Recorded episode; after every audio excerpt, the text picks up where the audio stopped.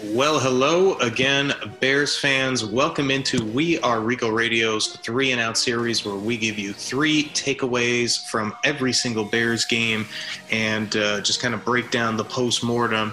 And once again, the Bears have found themselves on the winning ways with a 33 to 27 victory over the Minnesota Vikings. Uh, this was a pretty big game for both sides because both are still in the hunt for the playoffs and certainly with a victory could have boosted their chances at potentially getting a spot. And it's still a little bit early. There's going to be a couple more games left but the bears have officially put themselves in a pretty solid position.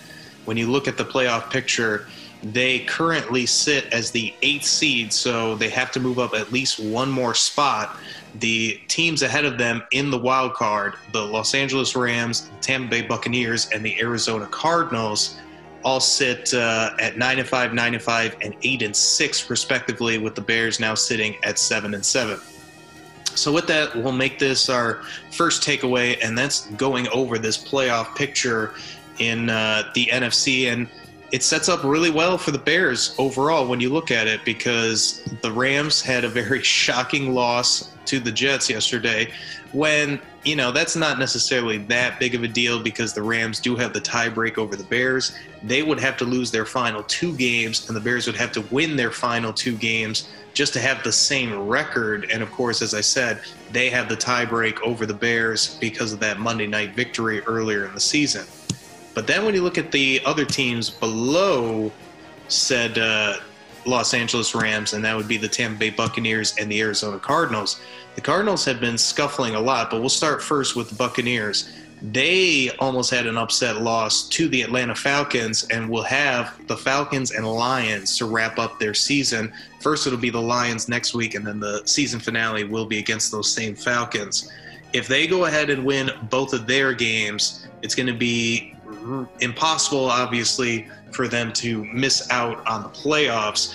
But if they win one more game, they probably are going to be safe. So they would have to lose these next two weeks in most likely scenario. You know, maybe a tie would do it too, but over these next two games, the Buccaneers just have to worry about themselves really and uh, perfect opponents for them to go up against. As for the Cardinals, the Cardinals have a little bit more of a difficult schedule still. They have the 49ers this weekend. The 49ers uh, just had a loss, I believe, to the Dallas Cowboys. So they've been hit with a ton of injuries, not necessarily that same 49ers team that we remember from a year ago. But uh, the Cardinals, they have to make sure that they bring their A game, which they have not brought a lot of as of late.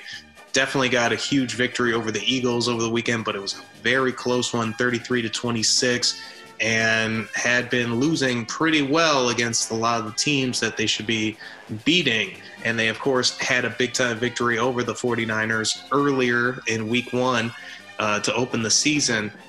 And so, if the Cardinals can find a way to win their final two games, and after the 49ers, it's the Rams, that'll be a huge game because the Rams they still technically have a shot at that uh, NFC West title. So they probably will be playing this regular season out as hard as they can because they will have stuff to play for potentially.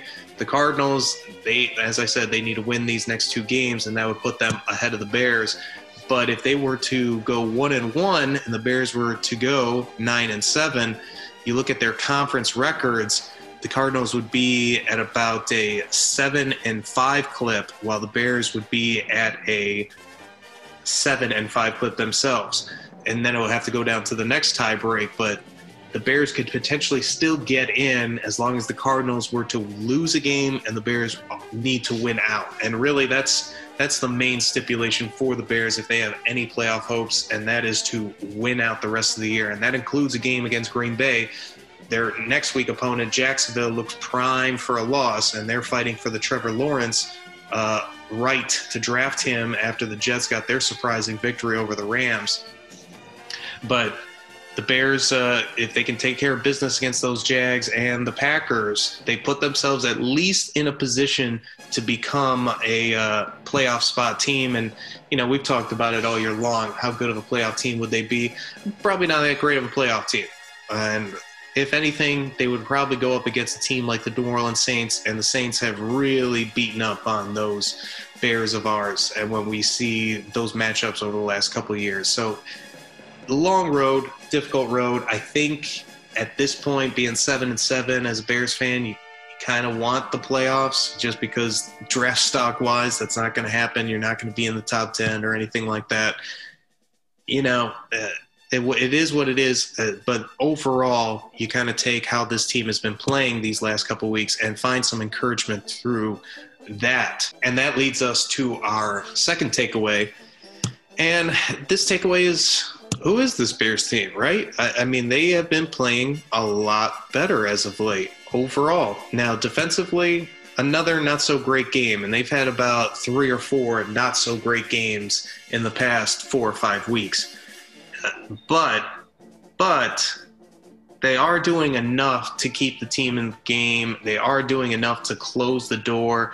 They are doing enough good things that you, don't count on this defense being bad. It's just they're not going to be that elite level that you really are looking for. But if they can play good and sometimes within a game or maybe a specific week hit kind of that lower lower level of elite, you know they they definitely have that potential and that makes them dangerous especially if the bears were to get in the playoffs and this defense found a way to kind of go on a nice hot streak of play the the big problem though has always been the offense for the Bears. And when you look at this game, you know, not uh, not too shabby when you talk about how they played against this Viking squad and the game planning that they had.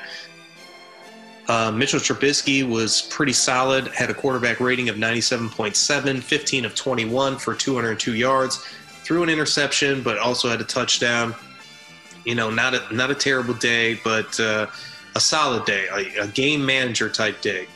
And when you look at the running attack for the Bears, 32 carries from David Montgomery alone for 146 yards. That's the kind of stuff you want to see. I mean, that's the kind of stuff people have been wanting to see all freaking year long. And I guess Bill Lazor, being the offensive coordinator, play caller right now, he's finally doing stuff that Matt Nagy was just simply not doing. And this run game being as effective as it is, and look at it, you know, when you compare running backs between the Vikings and the Bears, you would think Dalvin Cook would be the guy 32 carries, 146 yards, two touchdowns. Dalvin Cook had a great day himself 24 carries, 132 yards, and one touchdown, but just a, a great, great standout day for David Montgomery, and really, uh, really proud of him and what he could do. But it, it just looked like an all all around effort for the most part. You you had uh, quite a few different receptions from uh, various players. In total, there was seven different receivers, not necessarily wide receivers, but seven different receivers that completed passes to, and you're talking Cole Kmet, Anthony Miller, Jimmy Graham, Allen Robinson, Cordarrelle Patterson, Darnell Mooney, and guys like Patterson and Mooney got a carry themselves. Mitchell Trubisky had eight carries running it. You know, it, it's just it looks like the Bears' offense is a little bit more dangerous right now than it has been all season long, and it's been equaling points. They didn't score a ton of touchdowns, but they continue to hit a ton of field goals with Cairo Santos, and they did what they needed to do. Really, I, I mean, the Bears found a way to get enough points, and they were efficient in the red zone, getting some touchdowns. I mean, it wasn't a great day, don't get me wrong. Uh, there definitely was more room for more touchdowns. But the point is, they're getting down there, they're coming away with some touchdowns, and they're keeping the pressure with field goal after field goal, especially when their defense gets the ball back. A huge area, too, to keep in mind for the Bears. They have been a terrible third down team for most of this year. 6 of 12 on third downs, 50%. Very, very good stuff. If you're up around 50% of your third down conversions, you should be having a pretty good day uh, offensively and holding on to the football. They were able to do that. Uh, the Bears just overall, even though they had some penalties, four for 36, didn't matter too much. One time of possession by basically six minutes, 32 59 to 27 01. And then you look quickly at the Minnesota Vikings four of 11 on third down. Not not too terrible, a little bit better than uh, 40%. but not uh, not a great day overall for them at that third down conversion. So when you look at uh, in totality with the Bears, what they did in this game, quality special teams, good enough defense, and an offense that put up enough points and pressure early on that uh, they really found themselves an advantage, especially at half. They were up 20 to 10. It played well in the third quarter, getting a touchdown. That's been a, ho- a quarter of horrors for the Bears. And then he tack on a couple field goals in that fourth quarter and put the game away. You know, it, it's kind of like what we were expecting from Matt Nagy in the offense way earlier. Just kind of slowly, incremental progress, keeping ahead of the chains. When you keep ahead of the chains, the drive sustain. When you get into the red zone, you execute, you come away with some touchdowns. I mean, just really solid stuff. Uh, I'm sure we're going to see a lot of that going into next week with the Jacksonville Jaguars because they are just not a good football team right now. And the Bears, with some confidence and the talent that they have, they should be uh, certainly up to the challenge. Going to be interesting to see the this end of the season because uh, a lot of things change quickly in the NFL. And right now, the Bears went from absolute disaster, and not that they should be forgiven or pardoned for that disaster, but they went from absolute disaster to now being somewhat interesting, uh, not necessarily for Super Bowl or for contending, but where is this team going right now is the next question. And so our third and final takeaway is going to kind of take over from that question. Where are the Bears going right now? They are uh, a little bit of an enigma because as I mentioned before, you cannot pardon them for how terrible and how many bad things they did. I mean, if you are a boss of the Bears and you understand football at all, you got to see those running numbers with Dave Montgomery, 32 carries and 146 yards, and almost just, almost just throw up, just throw up in in the bathroom because where was this? I, I mean, I, I, would think that George McCaskey would have a very simple question: Where was this? This absolutely helps our defense. This absolutely helps our quarterback that is struggling with confidence and struggling to play. Where the heck is that? And speaking of said quarterback, where is the game planning for Mitch's strengths come from all of a sudden? Is it just Bill Lazor was like, hey, I mean, this guy's better on the move. Let's get him on the move. I mean, how many months, how many games, how much time did Matt Nagy basically waste by constantly pushing and pushing Mitch Trubisky to be a pocket passing quarterback to sit there, make his reads, and whip the ball all over the place when that's clearly something he cannot do. Now, when you put him in some of these positions of rollouts, getting him moving, I mean, he looks like a serviceable quarterback, and maybe he can be a little bit better still. Uh, I don't really want to go too crazy on Mitch's potential because I just don't know if I see star quarterback or even a quarterback that you can win with, or even just that franchise quarterback, the guy that you trust to give your franchise to for five to 10 years, something like that.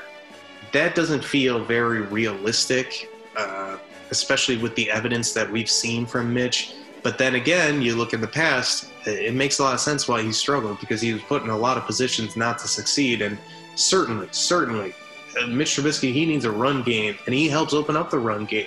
And this team needed a run game. And, it kind of makes you wonder was the Nick Foles switch really that good of a switch? And, or do we need to become a little more under fire with Ryan Pace, picking a quarterback to back up Mitch that really doesn't help the football team with his style of play? either way, you know, essentially it is what it is. We know that Trubisky, if you put him in this type of offense, he's going to be much more effective. And the Bears are doing some things, they're scoring some points. Now, again, Minnesota's a horrendous defense. The week before that, the Texans are horrendous defense. This week coming up, and even before that, when they lost the Lions, horrendous defense. This week coming up against the Jags, horrendous defense. If the Bears you know, continue this track. We'll see what happens with that final game of the year with Green Bay. I think it would be a phenomenal test to see, you know, especially if Green Bay, like I said, has their starters in because they have to play for something. At this point in time, it's not looking so much that case because they are uh, the number one seed. In the NFC currently with the division win haven't uh, clinched the number one division or the number one seed quite yet. They have a one game advantage over New Orleans. So this is definitely going to come down to the wire uh, between those two. And you can even throw Seattle, who is just a game back of New Orleans as well. Uh, the conference records really benefit Green Bay. So Green Bay is in really the driver's seat for that number one seed. They would kind of have to mess it up. But you know, maybe that last game of the year does mean something, especially if the Saints are or the Seahawks are just one game back of Green Bay. And let's say we get into that scenario with a win and a Green Bay loss, Saints or Seahawks will be the number one seed. If we're under that scenario, you know Aaron Rodgers and group is playing. They want that number one seed because that is the only buy of this playoff format moving forward now with seven teams instead of six from each conference the Bears, they're going to be playing for everything, I would think, in that last game, too, because you assume, at least for now, you're going to win that game against the Jags. And even with a win and the Cardinals, the Bucs, and the Rams all winning, they're still not dead yet, I don't think, in the water. There, there might be some technicalities where they're officially eliminated. I haven't fully 100% looked into it quite yet, but there's still a chance with a Bears win and at least a Cardinals loss or a Buccaneers loss. Nothing, no, the playoffs are still on the table then for the Bears. And if you got a playoff hungry team against the team of the Packers that is looking for that number one division, that's going to be a very interesting test because if the Bears can find a way to win that game or keep it really competitive, you start wondering if maybe the whole band comes back together again. Matt, Matt Nagy, Ryan Pace, uh, maybe even Mitch Trubisky. Maybe they bring them all back together and say, hey, we're closer to winning right now than if we were to just rebuild with a new quarterback, a new head coach, and a new GM. Let's try one more roll of die and see if we can get ourselves uh, the right pieces on the offensive line, maybe the missing pieces either within the coaching staff, within the offense, within the defense, that just that couple players that maybe get this thing really humming yeah, uh, it is possible the Bears could be maybe competitive again and maybe a Super Bowl contender. But I think we all kind of know that's not necessarily the likely course. If there is ever going to be any type of thought or talk that, hey, the Bears are a better team than what we think they are, certainly they got to win against these Jags. And then it comes down to that performance against Green Bay. And even if, let's say, Green Bay puts in those backups and it's not an official game against Green Bay, the Bears got to do what they've been doing. They got to show, hey, we can put up 30 points and we can hold you down under 20 or under 30, at least in the case with this Vikings team. But where the defense shows up, the offense shows up, you play a complete game. And then I guess you could look at it since the bye week, except that loss against the, uh, the Lions, which was pretty ugly. But except for that loss, you take away the results, the Bears have been much better on offense defensively it hasn't been as good but they've still been showing out and doing some good things here and there. I mean we definitely would like to see another level. And maybe them having confidence in the offense being there to have their back will be a big difference maker. But overall this team has been playing better the last four or five weeks. And it's really, I think, super key for the Bears to understand they have to finish very strong. Uh, you can't have a win against the Jags and then just get embarrassed by the Packers starters because they're trying to get the number one seed and they're making you look foolish. And if that does happen, you know, ownership can't can't be leaning with the wind here. You know, it can't be. I guess super down when the team's losing, but you can't be super up when all of a sudden they start winning a little bit how do they play against teams that really matter when you talk about I need to beat so and so in order to get a championship? And Green Bay is certainly one of those teams. Jacksonville is not. Uh, the Vikings may be in time, but right now, definitely not. Houston, definitely not. So beat up those bad teams, great. How do you play against the good teams? Uh, definitely got to wait and see because we're gonna the Bears are gonna go up against a bad one in Jacksonville, but at least enjoy the win for now, Bears fans. A lot to think about moving forward, and a lot to still see with this team. Because I guess if if they do find a way to finish strong, they can figure out a way to get some money, uh, whether it's releasing some guys or whatever. You build up an offensive line. Maybe you keep Mitch for a year and really dedicate an offense completely around his skill set. Who knows? Maybe the Bears aren't as far away from competing as we think they are. But either way, you got to keep a realistic eye. You got to make sure that you don't kind of forget all the stuff that was done in the past, like Mitch's bad games. Because if Mitch, let's say, has a bad game against Green Bay, that should kind of all tell us, like, okay, I mean, Mitch can beat the bad teams. We know that, but can he beat the good ones? But that's it for now here on We Are Regal Radio's three and out series. Hope uh, you enjoyed this past game and have been enjoying these last few weeks of Bears football. At least they're not on this incredibly bad losing streak. And who knows? We might be talking about January football with the Bears still. Uh, how interesting that would be for sure.